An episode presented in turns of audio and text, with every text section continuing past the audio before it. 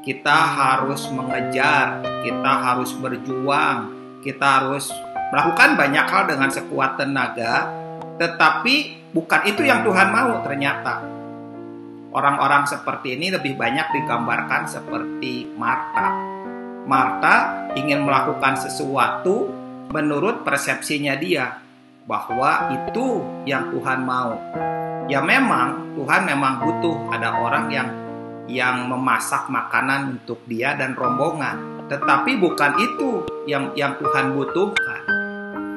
Tapi lihat tentang Maria.